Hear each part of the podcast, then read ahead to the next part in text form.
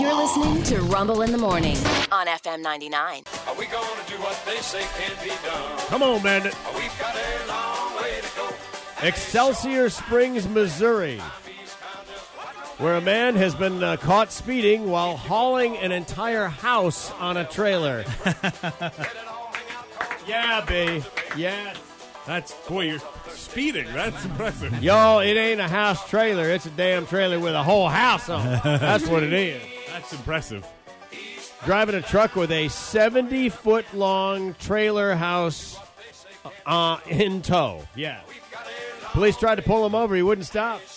Led police on a chase, pulling this trailer. Holy cow. They tried to use those stop sticks. He drove right over them. Didn't work.